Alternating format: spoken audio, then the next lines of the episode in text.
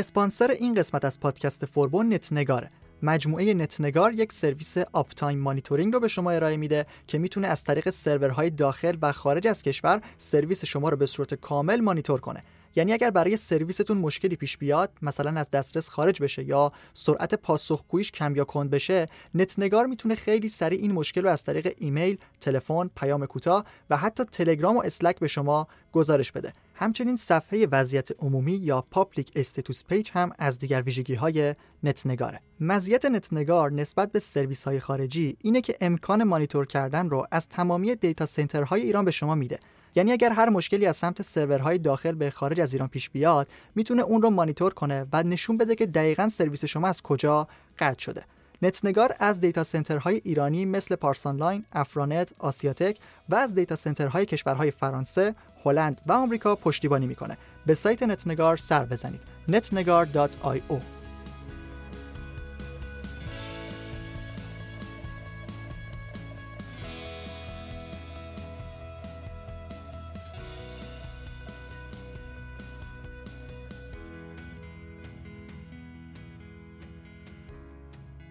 سلام. این 24 امین قسمت پادکست فوربوه پادکستی که در مورد digital marketing و کسب و کار اینترنتیه. الان در فصل چهارم هستیم و داریم بخشهای اصلی بازاریابی دیجیتال رو بررسی می‌کنیم. پادکست فوربو رو می‌تونید روی Apple Podcast، Google Podcast، Castbox، Spotify و کلی سرویس و اپلیکیشن دیگه گوش کنید. فوربو به صورت هفتگی شنبه ها پخش میشه. به غیر از اپلیکیشن های پخش پادکست، از روی خود سایت فوربو به آدرس forbodm.com/podcast هم می‌تونید به قسمت ها گوش بدید و فایل هر کدوم رو دانلود کنید. اگر هم اون slash پادکست رو نزنید می‌تونید سایت مقالات فوربو رو ببینید. در بخش توضیحات پادکست لینک مقاله های مرتبط با این قسمت رو هم قرار دادم که اگر دوست داشتید می‌تونید اونا رو هم مطالعه کنید. خب توی این قسمت می‌خوایم بازاریابی موتور جستجو یا SEM رو بررسی کنیم. SEM مخفف کلمه Search Engine Marketing هست و اینم مثل بقیه مدل های بازاریابی خودش شامل چند بخش میشه. اولین موضوع در SEM بحث ماهیت موتورهای جستجو، نحوه کار و الگوریتم های اوناست که ما مشخصا در مورد گوگل می‌خوایم اینجا صحبت کنیم. بخش دیگه این مدل بازاریابی که از همه مهمتره بحث بهینه سازیه همون SEO یا SEO که خیلی جاها در موردش میشنویم. در آخرم بحث استراتژی های اون و تبلیغات رو داریم که به همه اینا در این قسمت اشاره می‌کنیم. مثل دو قسمت قبلی بازم یه نگاه کلی داریم نسبت به همه موضوعات و در بخش بعدی این فصل که در قسمت 22 کامل در موردش توضیح دادم برمیگردیم و دقیقتر هر کدوم رو بررسی می‌کنیم. اینم سعی می‌کنم که خیلی نگم ولی راستش توی متن یه جایی هست که فکر می‌کنم اگر نگم اینطوری برداشت میشه که همینطوری موضوع رو ول کردم. به هر حال در پنج قسمت ابتدایی فصل چهارم هدف معرفی کلی شاخه های اصلی digital marketing و امیدوارم که دید خوبی بهتون بده. با یک فاصله کوتاه بریم سراغ بخش اول این قسمت یعنی ماهیت موتور جستجو.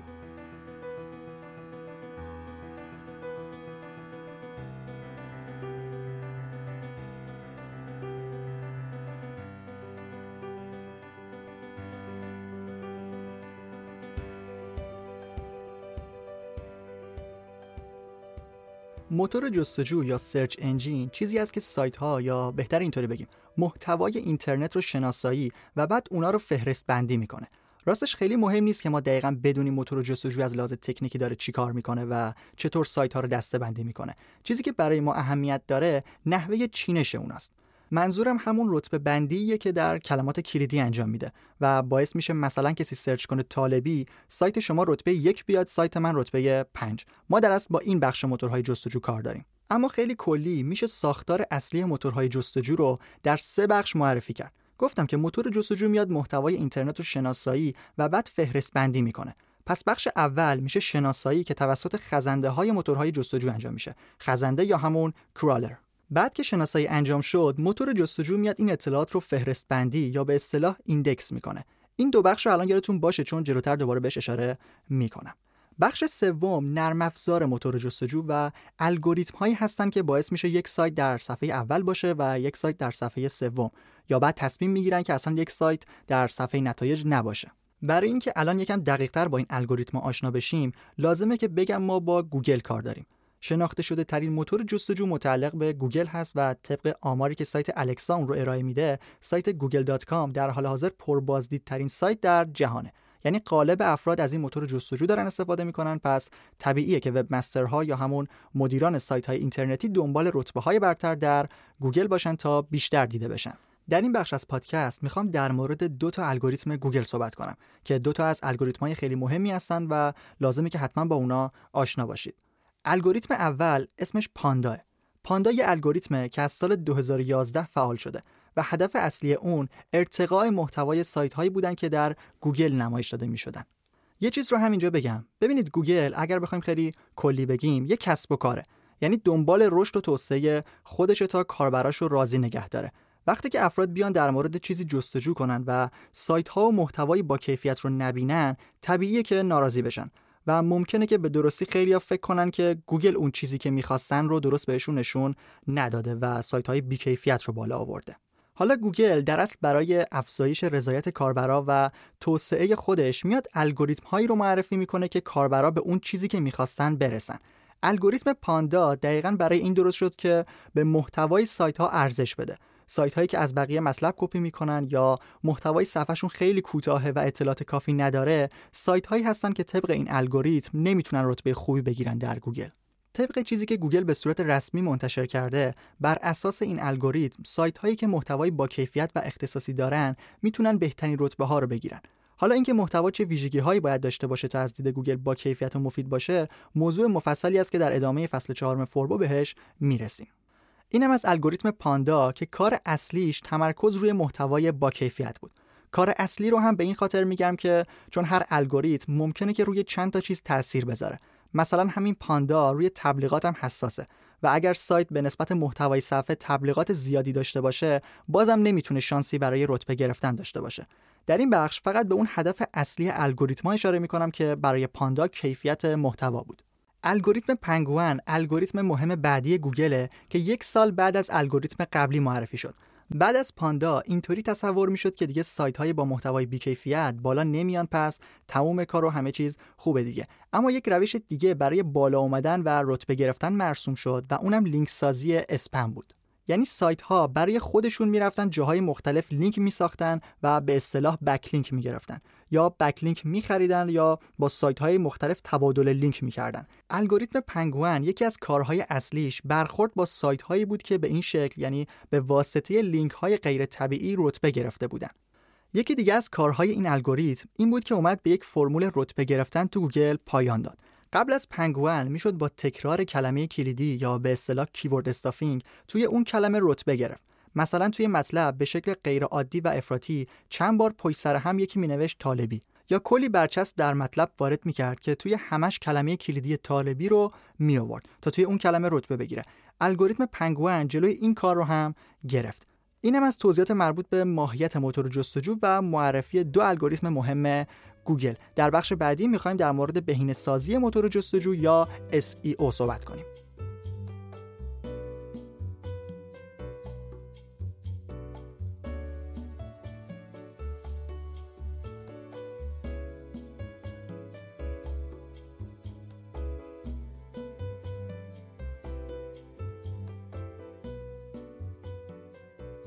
یه بار دیگه بگم که ما در حال معرفی سومین بخش digital marketing به نام بازاریابی موتور جستجو هستیم. بازاریابی موتور جستجو به اختصار SEM شناخته میشه و حالا بعد از آشنا شدن با ماهیت اون و دو الگوریتم می‌خوایم به بهینه سازی بپردازیم. بهینه سازی موتور جستجو Search Engine Optimization یا SEO که بهش سئو هم میگن. همونطور که از اسمش مشخصه ما در اون باید یک سری کارهایی رو انجام بدیم که سایت برای موتورهای جستجو بهینه باشه یعنی در اولین مرحله اصلا قابل شناسایی باشه بعد که بتونیم بهترین نتیجه رو در صفحه نتایج جستجو بگیریم. صفحه نتایج جستجو رو به اختصار SERP یا SERP هم میگن که مخفف Search Engine Result Page است. چون عبارت بهینه سازی موتور جستجو یکم طولانیه دیگه از مخفف اون یعنی SEO می‌خوام استفاده کنم. خب SEO از سه بخش اصلی تشکیل شده. یعنی ما باید سایت رو از سه نظر بهینه کنیم تا به بهینه سازی کامل برسیم. تکنیکال SEO اولین بحث در بهینه سازی سایت. ابتدای همین قسمت گفتم که موتور جستجو میاد اول سایت ها و محتوا رو شناسایی و بعد اونا رو فهرست بندی می‌کنه. در SEO تکنیکال ما باید اول یک سایت استاندارد داشته باشیم که شرایط لازم برای شناسایی و فهرست شدن رو داشته باشه. مثلا در کدنویسی سایت ساختاردهی درست داشته باشیم. هر صفحه tag H1 یا tag اصلی عنوان رو داشته باشه. صفحات ما tag meta description داشته باشن یا سایت برای نمایش در موبایل هم بهینه شده باشه و مسائل امنیتی مثل گواهینامه SSL رو هم داشته باشه. اینا چیزایی هست که ما در سئو technical باید حواسمون بهشون باشه. یک سری دسترسی هایی رو هم ما باید به این خزنده ها بدیم. یک فایلی به نام robots.txt داریم که توش یک سری دستورها باید نوشته بشه و در اصل مشخص می‌کنیم که کجای سایت رو موتور جستجو اجازه داره بخونه و کجا رو نه. مثلا مشخص می‌کنیم که صفحات مربوط به CMS یا همون سیستم مدیریت محتوا رو گوگل و کلا هر موتور جستجوی دیگه ای بررسی نکنه. بعد از مرحله شناسایی باید محتوای سایت فهرست بندی یا index بشه. برای این کار ما می‌تونیم از نقشه سایت یا sitemap استفاده کنیم. sitemap یه صفحه روی دامنه سایت ما با پسوند .xml هست که میاد محتوای سایت رو دستبندی می‌کنه تا راحتتر توسط موتورهای جستجو خونده بشه. اگر sitemap هم نسازیم بالاخره محتوای ما index میشه ولی بیشتر طول می‌کشه و شاید خطاهایی رو داشته باشه. اینا موضوعات مربوط به SEO technical بود. خیلی هم چیزای فنی و سختی نیستن. مثلا اگر از CMS وردپرس استفاده کنید ساختاردهی و مسائل پایه‌ای رو که مشکلی ندارید فقط یک فایل متنی برای اون robots.txt باید درست کنید که ساختار آمادش توی اینترنت هست و فقط باید کپی کنید. sitemap رو هم با نصب یک plugin میشه درست کرد و کاری نداره. بازم میگم که الان در حال معرفی کلی هستیم و دقیقتر دوباره برمیگردیم و همه چیز رو بررسی می‌کنیم. مثلا شاید یه قسمت فقط مربوط به SEO technical در بخشای بعدی فصل چهارم داشته باشیم. SEO technical در مورد مسائل فنی سایت و در اصل از چیزایی تشکیل شده که کاربر سایت به صورت مستقیم باهاشون روبرو نمیشه. مثلا کسی نمیاد بگه چقدر این سایت دسترسی های خوبی داده بود به گوگل یا چقدر sitemap ش قشنگه. اما یه بخش دیگه از SEO روی صفحه های قابل نمایش سایت ما انجام میشه و کاربرا دقیقا می‌تونن اونا رو ببینن. الان می‌خوایم بریم سراغ مهمترین بخش SEO یعنی on-page SEO یا SEO درون صفحه.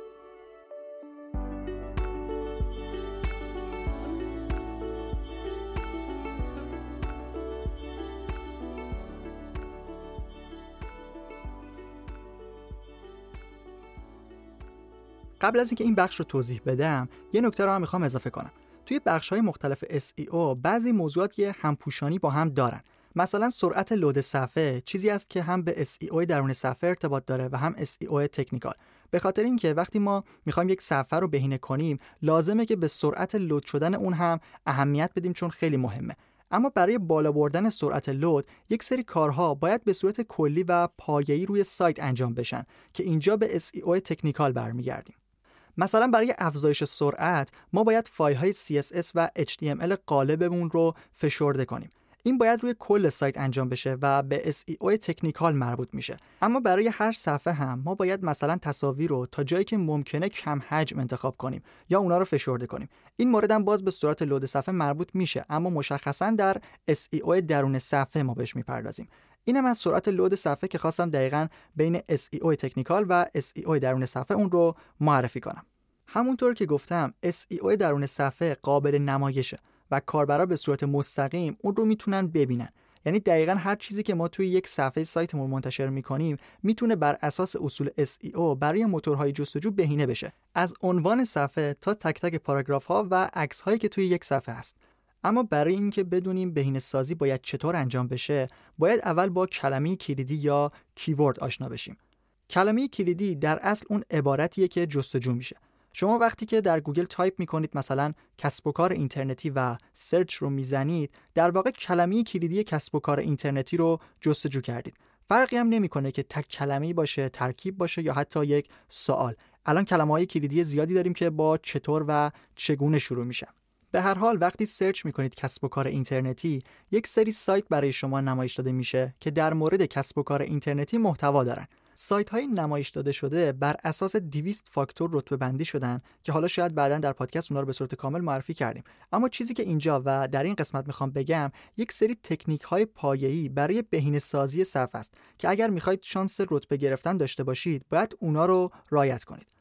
الان خیلی سریع نحوه بهینه سازی رو بر اساس کلمه کلیدی می‌خوایم معرفی کنیم. فقط توجه داشته باشید که اینا مباحث پایه‌ای SEO درون صفحه هستن و در مورد هر کدوم میشه بعدا مفصلتر صحبت کرد. همونطور که گفتم کلمه ای که کاربر در گوگل جستجو می‌کنه اسمش کلمه کلیدیه.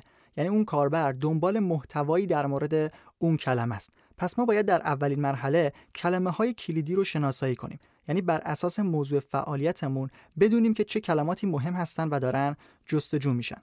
مثلا همون کلمه کلیدی کسب و کار اینترنتی رو ما می‌خوایم روش کار کنیم و یک صفحه ای رو بر اساس این کلمه بهینه کنیم. طبق اصول پایه‌ای ما باید از این کلمه کلیدی در چند جا استفاده کنیم. اولینش در عنوان محتواست. عنوانی که از لحاظ تکنیکی در تگ H1 قرار داره. این تگ ها که 6 تا هستن تگ های هدینگ اسمشونه و برای عنوان ها و زیر عنوان های مطلب می‌تونید ازشون استفاده کنید. استفاده از همشون اجباری نیست ولی حداقل هر صفحه باید یک تگ اصلی H1 برای عنوان اصلی داشته باشه. بعد از عنوان در متن اصلی محتوا هم باید از کلمه کلیدی استفاده بشه. قبلا عدد مشخص می‌کردن که دقیقا یه درصدی از محتوا باید کلمه کلیدی توش تکرار بشه. یعنی چگالی کلمه کلیدی مشخص می‌کردن و هنوزم خیلی ها به همین شکل دارن کار می‌کنن. اما چیزی که الان مهم شده صرفا خود کلمه کلیدی و تکرار اون نیست. شما باید مفهوم رو برسونید. یعنی کلمه کلیدی رو خیلی خوب توضیح بدید و اون رو ساده کنید. دقیقا در همین راستا پای کلمات کلیدی هم خانواده هم وسط میاد که خیلی اهمیت داره درسته که مثلا کلمه کلیدی اصلی شما کسب و کار اینترنتیه اما باید از کلمات کلیدی هم خانواده اون هم استفاده کنید هم در خود متن و هم در تگ های هدینگ مثلا هم خانواده های این کلمه می‌تونن کسب و کار آنلاین، کسب و کار در اینترنت، کار اینترنتی و کار آنلاین باشن. این یه حالت ساخت کلمه کلیدی جدیده. یک حالت دیگه که مرسوم تره اینه که بیایم پیشوند و پسوند اضافه کنیم به کلمه کلیدی. این باعث میشه کاربرای هدفمندتری رو بتونیم جذب کنیم. مثلا شاید کمتر پیش بیاد کسی برای شروع فقط search کنه کسب و کار اینترنتی. احتمالا search می‌کنه راه اندازی کسب و کار اینترنتی یا چگونه کسب و کار اینترنتی راه اندازی کنیم. یه همچین چیزایی. شما به عنوان تولید کننده محتوا باید با این کلمه های کلیدی و نحوه ساخت اونا آشنا باشید و توی محتواتون ازش استفاده کنید. قبلا اگر فقط یک کلمه کلیدی رو انتخاب می‌کردید و توی هر پاراگراف ازش استفاده می‌کردید نتیجه که می‌خواستید رو می‌گرفتید. اما الان خیلی کار سختتر شده و باید از مجموعه ای از کلمات کلیدی که به درک بهتر اون کلمه کمک می‌کنن استفاده کنید. الان داشتیم در مورد جاهایی که باید از کلمه کلیدی استفاده کنیم صحبت می کردیم که یکی عنوان و یکی دیگه خود متن محتوا شد. جای بعدی که باید خیلی هوشمندانه از کلمات کلیدی و باز کلمات کلیدی مرتبط استفاده بشه بخش توضیحات متا یا meta description هست. ببینید وقتی کلمه ای رو در گوگل جستجو کنید و به لیست سایت ها که نگاه کنید یک ساختاری رو می‌بینید. جدیدا اول آدرس صفحه یا همون URL نمایش داده میشه بعدش عنوان و بعد تقریبا دو خط متن. این توضیحات متنی رو بهش میگن توضیحات متا. شما در این قسمت هم باید از کلمه کلیدی استفاده کنید و باز هم مثل متن اصلی توصیه میشه که اون کلمه رو اول یه بار حتما بیارید توی توضیح و بعد با کلمات کلیدی مرتبط و هم خانواده سعی کنید اون رو شرح بدید.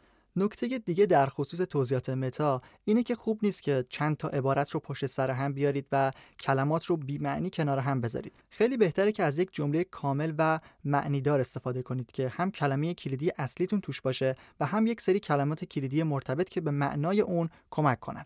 SEO درون صفحه رو به همین موارد خلاصه می کنیم و بریم سراغ بخش آخر بهینه سازی یعنی SEO خارج از صفحه یا off-page SEO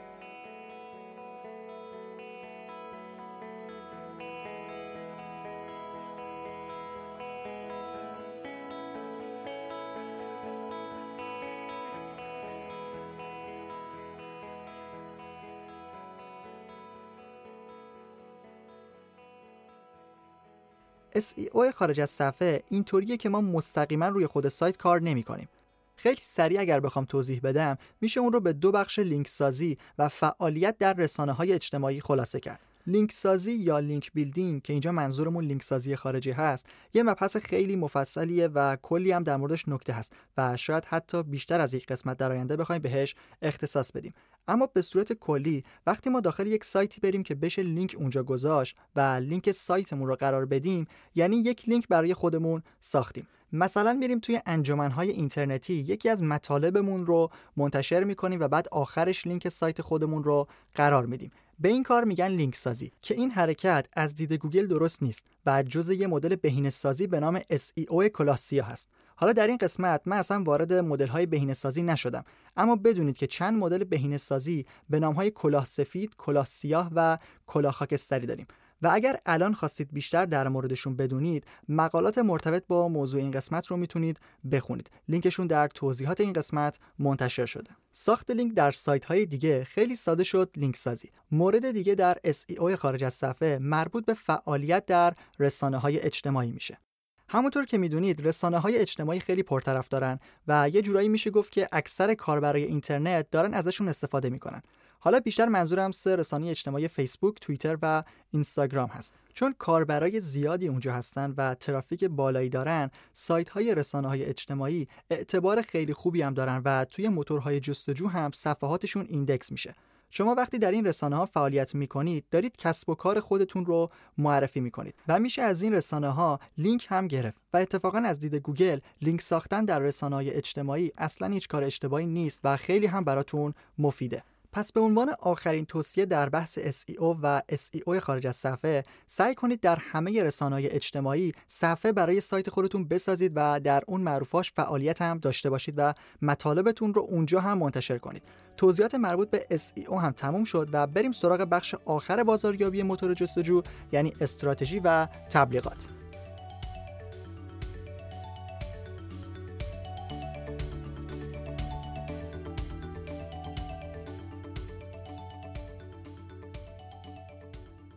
خب تا اینجا به ماهیت موتور جستجو، الگوریتم ها و سه بخش SEO اشاره کردیم. آخرین موضوعی که در بحث بازاریابی موتور جستجو یا همون SEM مطرح می کنیم مربوط به استراتژی و تبلیغاته. اگر قسمت های قبلی پادکست فوربو رو گوش کرده باشید احتمالا باید بدونید که وقتی اسم استراتژی میاد ما باید به هدف هامون فکر کنیم در استراتژی موتور جستجو هدف اصلی اینه که ما کاربر هدفمند وارد سایتمون کنیم یعنی دقیقا اون مخاطبی که مد نظرمون هست رو از طریق گوگل جذب سایت کنیم. مثالش هم ساده است. گفتم که کسی که بخواد مثلا کسب و کارش شروع کنه نمیاد search کنه کسب و کار اینترنتی. دقیق تر search می‌کنه. مثلا راه اندازی کسب و کار اینترنتی. پس استراتژی ما می‌تونه این باشه که روی کلمات کلیدی خاصتری وقت بذاریم. مخصوصا وقتی تازه کار هستیم و تازه بخوایم روی SEO کار کنیم بهتره که بریم سراغ کلمات کلیدی طولانی تر روی اونا بهتر می‌تونیم نتیجه بگیریم. یه مثالم در مورد خود سایت فوربو می‌زنم. در زمان ضبط این قسمت پادکست دقیقا روی کلمه کلیدی کسب و کار اینترنتی سایت فوربو در صفحه دوم گوگل و رتبه چهارمه. الان این کلمه کلمه کلیدی سختی حساب میشه چون سایت های قدیمی و با اعتبار بیشتری در موردش مطلب دارن.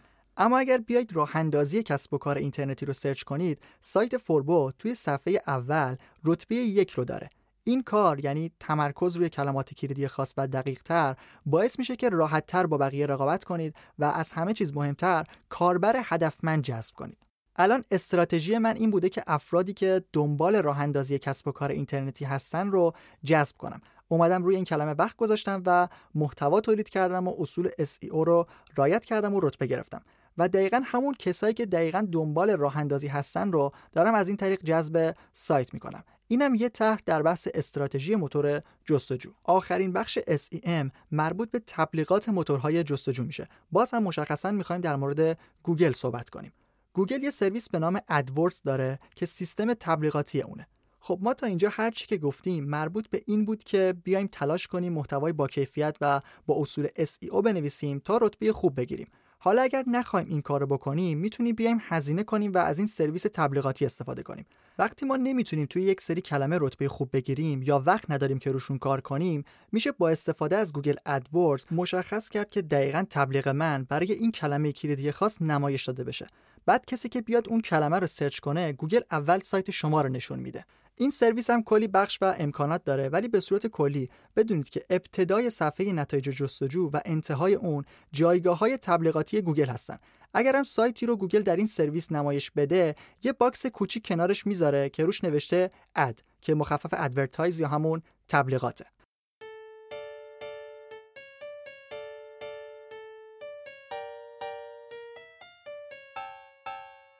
معرفی بازاریابی موتور جستجو هم تموم شد و دو مدل بازاریابی دیگه برای معرفی باقی مونده که در هفته های آینده اونا رو هم معرفی می‌کنیم. اگر محتوای پادکست براتون مفید بود خوشحال میشم که فوربو رو به دوستانتون هم معرفی کنید. اگر سوالی در خصوص قسمت ها داشتید حتما کامنت بذارید. در اپلیکیشن Castbox و سایت فوربو می‌تونید نظرتون رو برای هر قسمت ارسال کنید. با ارسال نظرتون در مورد قسمت ها و معرفی پادکست به دوستانتون کمک بزرگی به رشد کیفیت پادکست می‌کنید. لینک سایت فوربو و مقالات مرتبط با این قسمت هم در بخش توضیحات پادکست اومده که برای اطلاعات بیشتر می‌تونید اونا رو هم مطالعه کنید. لینک صفحه توییتر و اینستاگرام فوربو هم پیش همون لینک ها هست و خوشحال میشم که بهشون سر بزنید و اونجا هم پادکست فوربو رو دنبال کنید. ممنون از اینکه تا انتها به فوربو گوش کردید و ممنون از نتنگار اسپانسر قسمت 24 پادکست. من رضا توکلی هستم و این قسمت از پادکست فوربو رو هفته اول بهمن 98 ضبط کردم. ممنون از همراهی شما.